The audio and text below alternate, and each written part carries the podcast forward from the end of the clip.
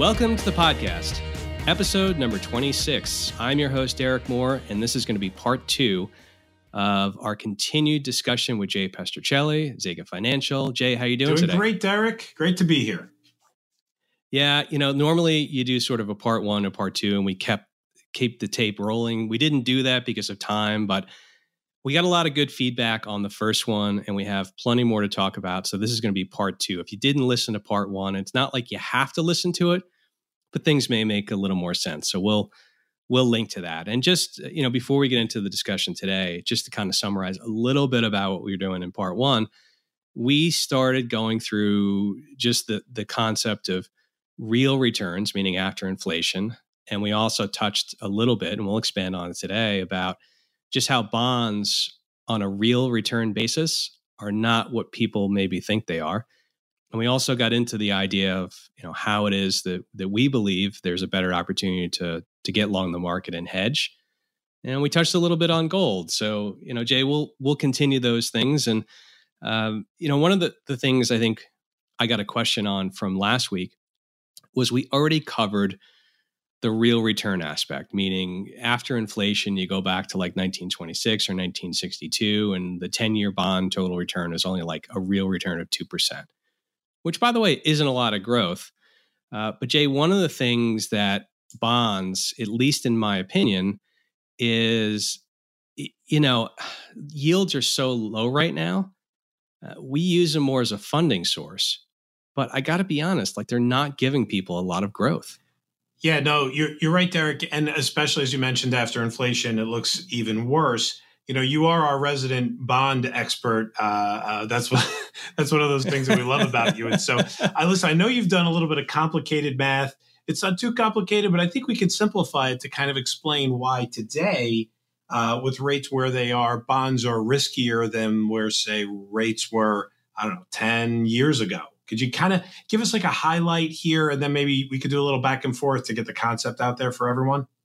Yeah, absolutely, Jay. And you know, one of the questions I normally get is, "Hey, bonds didn't do that bad in the late '70s when rates were going up." And one of the things I remind people is that the coupon, meaning the interest that a bond pays, was much, much, much higher. I mean, we had rates 10 to 15 percent. But there's something called the sensitivity to interest rates. And to kind of simplify this, it's like, hey, if you buy a bond and interest rates went up relatively, you know, shortly or soon, right? What would I expect to make or lose on a bond? And generally, the concept is, you know, the idea that interest rates go up, bond prices go down. To give you an idea, though, let's say, and the simple concept is this the longer the duration, meaning something that's one year to maturity, has much less sensitivity to interest rates. Something 30 years away, like the 30 year bond, is much more sensitive to interest rates. And that sensitivity is derived not only by the years, but also by the coupon payments, meaning how much is the bond paying each year in interest, either annually or semi annually. So, taking a look just at, let's say, a 30 year duration, if we looked at a bond that's 3%, which by the way isn't too far away from what treasuries are right now, uh, its modified duration, and when we say duration, just think about what would I make or lose if interest rates went up a full percentage point or 100 basis points? It's almost 20 years, meaning if interest rates went up 100 basis points, let's say, you know, tomorrow, uh, we would expect on that bond to lose almost 20%. And although bonds can mature at par, it would take a lot of years sort of to, to make that up. Uh, the one of the points too, Jay, I just wanted to make that let's say if a coupon was much, much higher, meaning the interest was not 3%, but it was 10%, that duration, that sensitivity is almost halved. And so I think one of the things that we're seeing is not only are yields low, and we talked about real yields versus nominal yields last week, but also people's risk of interest rate changes to the upside is much greater than it's been when rates were much higher. All right, so hold on. So I get the I'm getting the concept. Let me back into just a couple points here. So you first mentioned duration, which is the time until the bond matures, right? And uh, a lot of folks should realize that the reason why uh, the longer the duration, right? There's a couple reasons. One, you said you have more time in the market, more risk, but it's not only the amount of exposure to changing rates, but it's also the greater chance of default. Now we know with treasuries, that's a low chance. But when you're when you are holding a bond for 20 years, there's a lot more of a chance that they don't pay you back the money you lent them than say a bond that's only one or two years out, right? So duration, longer duration means longer risk in bonds. Is that easy way to say it? Yeah, and and I think to to give a little analogy, if I I can look at the 10-day forecast and I can tell when it's going to rain or not uh, with some accuracy, I don't have a 30-year forecast. So if you're holding a corporate bond, who knows in 20 years what that company's going to be like, but I, you're right. That's that's pretty accurate. Yep, got it. And then the other thing you mentioned was uh, as rates are lower, when you have uh, this change, it's a greater percentage, right? So if you went from three to four, meaning a, uh, a, uh, the interest rate on a bond went from 3% to 4% overnight, that would impact the value of your bond by 20% to the negative. Is that correct? Yep, that's right. That's the good back of the envelope. And, uh, and, and that's a risk. That's a risk that people have right now. And so with 30, let's say you have a 30 year bond, a 30 year treasury that's paying about 3% you know, you have to think about this. Is the bond going to go from three to four percent at some point during this time that I'm holding it? And of course, the farther out in the cycle, the less risky. But if it happens in the near term future, that impact to your value happens in the near future as well. Yeah, and and to to sort of hammer on your point, hammer's not the right word, Jay. I'll use a different word. So just to sort of expand on your reinforce. Point. Yeah, reinforce. You know, we said it was almost 20, you would almost lose about 20% based upon the modified duration going from 3 to 4%. But let's say it happened in 4 years. Well, then the loss is roughly, you know, a little over 18%. So to your point, Jay, the closer to maturity, the less interest rate sensitivity risk that you have. But I mean, if you have long term bonds or even intermediate bonds, it's very levered to changes in interest rates because they're so low. Correct. Got it. And then if, what if what if I just held this bond that went from three to four percent and I just waited out the 30 years? At the end of it, would I get back? Let's say there was no default. Right now, let's say that, you know, miraculous, miraculously is not the word. Most bonds don't default. But let's say the company made it to the maturity time and they paid me back. What uh, w- would I get my money back that I started with? Or would that bond be worth less? Well, it would be worth less for a while, but but you're right. As it it trends towards its maturity date, uh, assuming no defaults, you get your par value back. So let's say you have a bond that's thousand dollars. Some big change in interest rate happens. It's now worth eight hundred dollars. As it gets towards maturity, it creeps back up towards, and assuming no other changes in interest rates, it creeps back towards the problem, though, Jay, is let's say interest rates go from 3 to 4%, and you're receiving 3% nominal interest a year. Bonds are tied to inflation, and it's the, it goes back to the cost of money. And so the problem is, although you'll get your money back, your real return, let's say you're getting 3%, but now inflation is 3% or higher, your real return is actually negative. And so you're losing purchasing power, although eventually, as you say, you'll get your money back. Yeah, well, you may get your dollar back, but your real return won't offset it. So you're kind of it's a double whammy, right? You're you're stuck now in this bond to wait for it to get back, you know, for the time duration to get shorter. But meanwhile, while you're waiting, you're getting paid less than what the theoretical interest rate, uh, uh, inflation rate might be. So your real return actually will turn out to still be a negative for you, right? Yeah, no, that's that's exactly right. And I think the other aspect too is you know many people hold bonds and let's say in uh, you know a mutual fund, and if they have a lot of redemptions, uh, and Jay, this is more of a trading aspect, you could see the fund having to liquidate bonds while they're down, and that causes some different complexities that maybe we'll save for another time. But um, that is another factor to think about. Okay, well, good. I hope I hope we've kind of simplified this concept of you know duration risk and as as interest rates move up you're losing value but you're kind of stuck in this thing for a little longer and but you're not getting paid what the market is paying. I, I do have one other question derek. We just talked about going from three to four.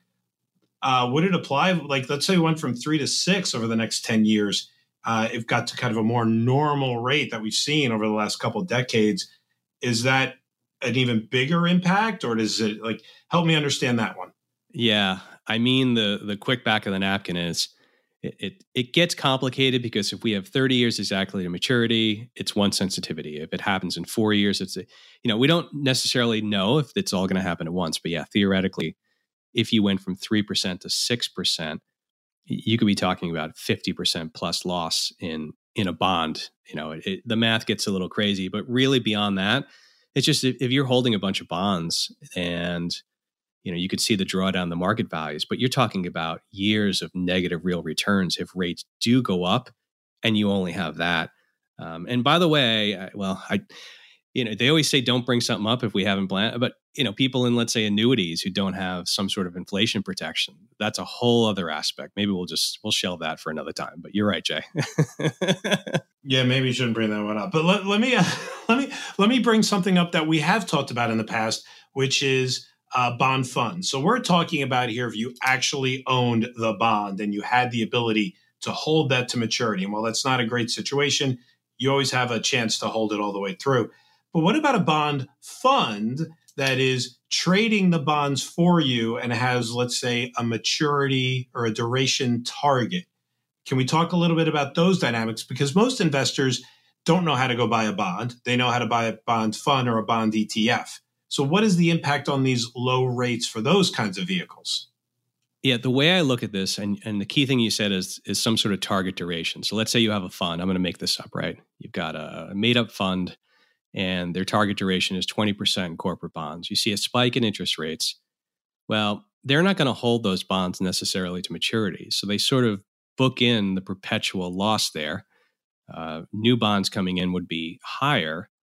But the problem is, you know, they got to sell the, the bonds. They can't hold them to to maturity. Right, because they have a target, a duration target that doesn't allow them to hold bonds that you know start to get below their target. Right, most most bond funds have a duration target of let's just make one up like let's say it's five to seven years as a bond starts to get to the five four three years to maturity depending on the overall makeup of their portfolio they've got to sell those at the market probably losing money because rates have gone up. Is that correct? Yeah. No i think you're right jay. And, and when they and when they do that guess what? They have less money to go buy a now more expensive bond that has say the nine eight seven year duration. Is that correct? Yeah, no, that's correct. And it goes back to the same problem of hey, if you lose 50%, you may it takes 100% to get to break even because you've got less assets. It's the same thing here you're describing is as the the market values go down, it, it becomes more difficult to get it back, especially if you're you're just selling the things because of duration targets as you say. But yeah, a lot of issues here with uh with bonds and interest rates and sensitivities for sure. All right. Good. Jay, I think we got the message out. yeah. All right. So uh, I want to talk. I have a couple things on the list, Jay, and and it's really three things. Uh, one, this idea of the all weather portfolio. Uh, the second is we'll we'll go quickly on this risk parity, and then I want to bring it back to sort of the hedger's opportunity that we teased a little bit of last week, and I pasted that article. So on on the all weather, someone recently contacted me and said, "Hey, I read this article online, and it talked about this all weather portfolio." And the person who sent it to me said they read that the all weather portfolio is constructed of 40% long term bonds, 30% stocks, 15% intermediate bonds, 7.5% of gold, and 7.5% of commodities. And the whole idea is that in different environments, let's say you have high inflation or higher interest rates, uh, commodities or gold will do better, and then you know bonds are less volatile. I think you know we don't have to go over what we just described in bonds, but I think the challenge with this and you know people send me back tested results and back just means look at everything happened historically and we know that's no indication of future things but we've said before jay that bonds can't i, I don't want to say possibly but it's very unlikely that a bond over the next x number of years given where interest rates are are going to return what the historical returns were and so this type of portfolio to me is highly leveraged to interest rates and we also talked last week about gold, you know, being sideways and negative real return for many, many years. So the holding cost. So I think something like this, you hope it works, but I think it's still inferior to our idea of, you know, buying the market and hedging. Yeah, I mean, let's think about why those portfolios carry bonds, right? And without throwing too much shade towards uh, those those managers, they're doing it to what offload risk, right? The theory is that hey, if the market get if the stock market gets volatile, you've got this bond that is going to go up in value because people will have a flight to safety, right? They'll want to move to something that's safer. And I think it's it's it's it's pretty universally uh, understood and accepted that bonds carry less fluctuation in price than stocks. Stocks carry more volatility. And and the reason why they have all of those bonds in the portfolio is so that when things get nasty in the market, uh, that you have something that's offsetting that. But I think the point that you're bringing up here is that all of that historical research has been based on a very different bond environment, right? A bond trader uh, 10 years ago, 15 years ago, 20, 30 years ago has had a very different environment than what we're looking at today. I mean, heck, I mean, we've had negative uh, yields recently, even in over in Germany. I mean, we haven't even talked about what that means, Germany and Japan. Um, when your bonds have a negative yield, meaning you're paying somebody for you to lend them money, it's a it's it seems so counterintuitive. So this is a unique environment, and and and it's you're unable to determine if those correlations of the past are going to be the correlations of the future.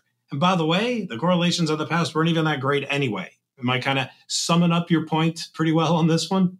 Yeah, no, I, I think those are all issues, and there's more issues too. I mean, I think when you look at this, you're right. I mean, it, this really relies on correlations, and one of the reasons why, in the past, and I'll, I'll sort of generalize here, think about what happens when you have some sort of economic meltdown or or sell off.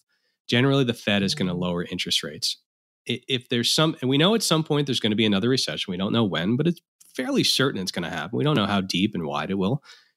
But when you have interest rates that are, what do we know, about 240 on the effective funds rate, I mean, in theory, they can try and push rates negative, but it's not like they have, you know, they can go from 6% to, to 0.25 again. I mean, the, the, the bonds obviously have a flight to quality, but interest rates going down for the same reasons we just described would push bond prices up. And so yeah, I think it's a different environment, and I think it's it's it's not the best thing to just kind of look and and you know you've got these periods where you also had some some things that really only happen uh, around the 70s. So I, again, Jay, I, I think it's just it's it's a lot more leverage, and the the interest rates are so low, and history says that over time, investors will probably get it on an annualized basis the nominal yield that you're getting. So yeah, I, I agree, Jay. Yeah, I mean, so let's let's say I'm a conservative investor, Derek, right? And I go, well, listen, I understand that you know the stock market uh, can provide a lot more growth than the bond market. We all we all recognize this. Over time, the stock market uh, will provide a lot of opportunity for growth. It's up more often than it's down. All of those good things. But I'm a conservative investor, right? And so if you're telling me I can't use bonds, help me out here, right? I don't want to miss out on the growth, but I also don't want to take those big, you know, minus 20 and minus 30% years in my portfolio because I'm conservative or moderately conservative. Where, where are you going to put me? What do you want to do with that? Yeah. And I think, I think one more thing, and then I'll transition right over to that is I just want to, I, I want okay. to, uh, no, no, that's, that's good, Jay. We, we're, we're, uh, you know, we plan a little bit, but not too much, right? But uh, the one other thing I want, I wanted to mention was the idea of a risk parity strategy. Okay, I'm not going to go into a risk parity strategy in deep. It would take me, you know, 20 minutes to really do it justice. But think about it this way. I look back and I said, hey, over the last, you know, 2008 to 2018, there's some mix of the US aggregate bond index via the AGG, which is an ETF, and the SPY, which of course is the S&P 500. I said, okay, if you wanted a, we're going kind of efficient frontier, Markowitz, you know, efficient market portfolio, all that stuff, right? You say, okay, well, 20% stocks and 80% bonds would have given you a nominal return of somewhere, you know, north of four and a half, 4.7%, with a standard deviation of about 3.81%. You say, okay, that's great. But on a real yield, a real basis, it's not that great. Risk parity to kind of try and simplify it says, hey, instead of, you know, 20% stocks and 80% bonds is not enough of a return what if we l- used leverage and doubled the allocation to the bonds, increased our, our return, but kept the standard deviation low? And uh, the thing I want to just point out here is risk parity strategies work when correlations remain more highly non correlated, meaning more negative correlation, stocks move one way, bond, bonds move the other. But now, if you're leveraging up a fixed income, a bond portion, it goes back to what we just talked about. We don't need to reiterate the sensitivity to interest rates. And so that type of strategy, I think it's interesting. Um, it gets a little more complex because what are you paying in margin interest, or do you do it with futures or derivatives? Um, but I think it, it, just to kind of close the loop on that one, I think it's uh, it's problematic. Jay, I don't know if you have any thoughts on that.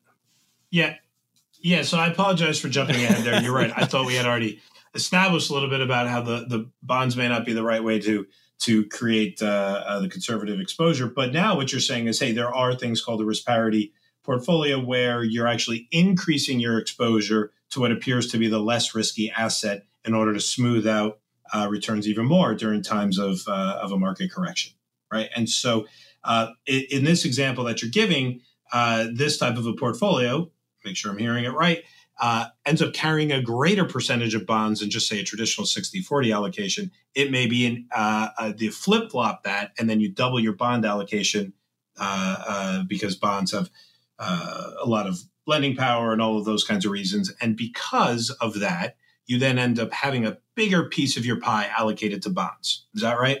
Yeah, that's exactly right. And and uh, just as a, as a last thought, if we have a sell off in bonds due to a rise in rates that also triggers a sell off in equities, I mean, this just gets, uh, let's just say it gets complicated. Okay, back to the.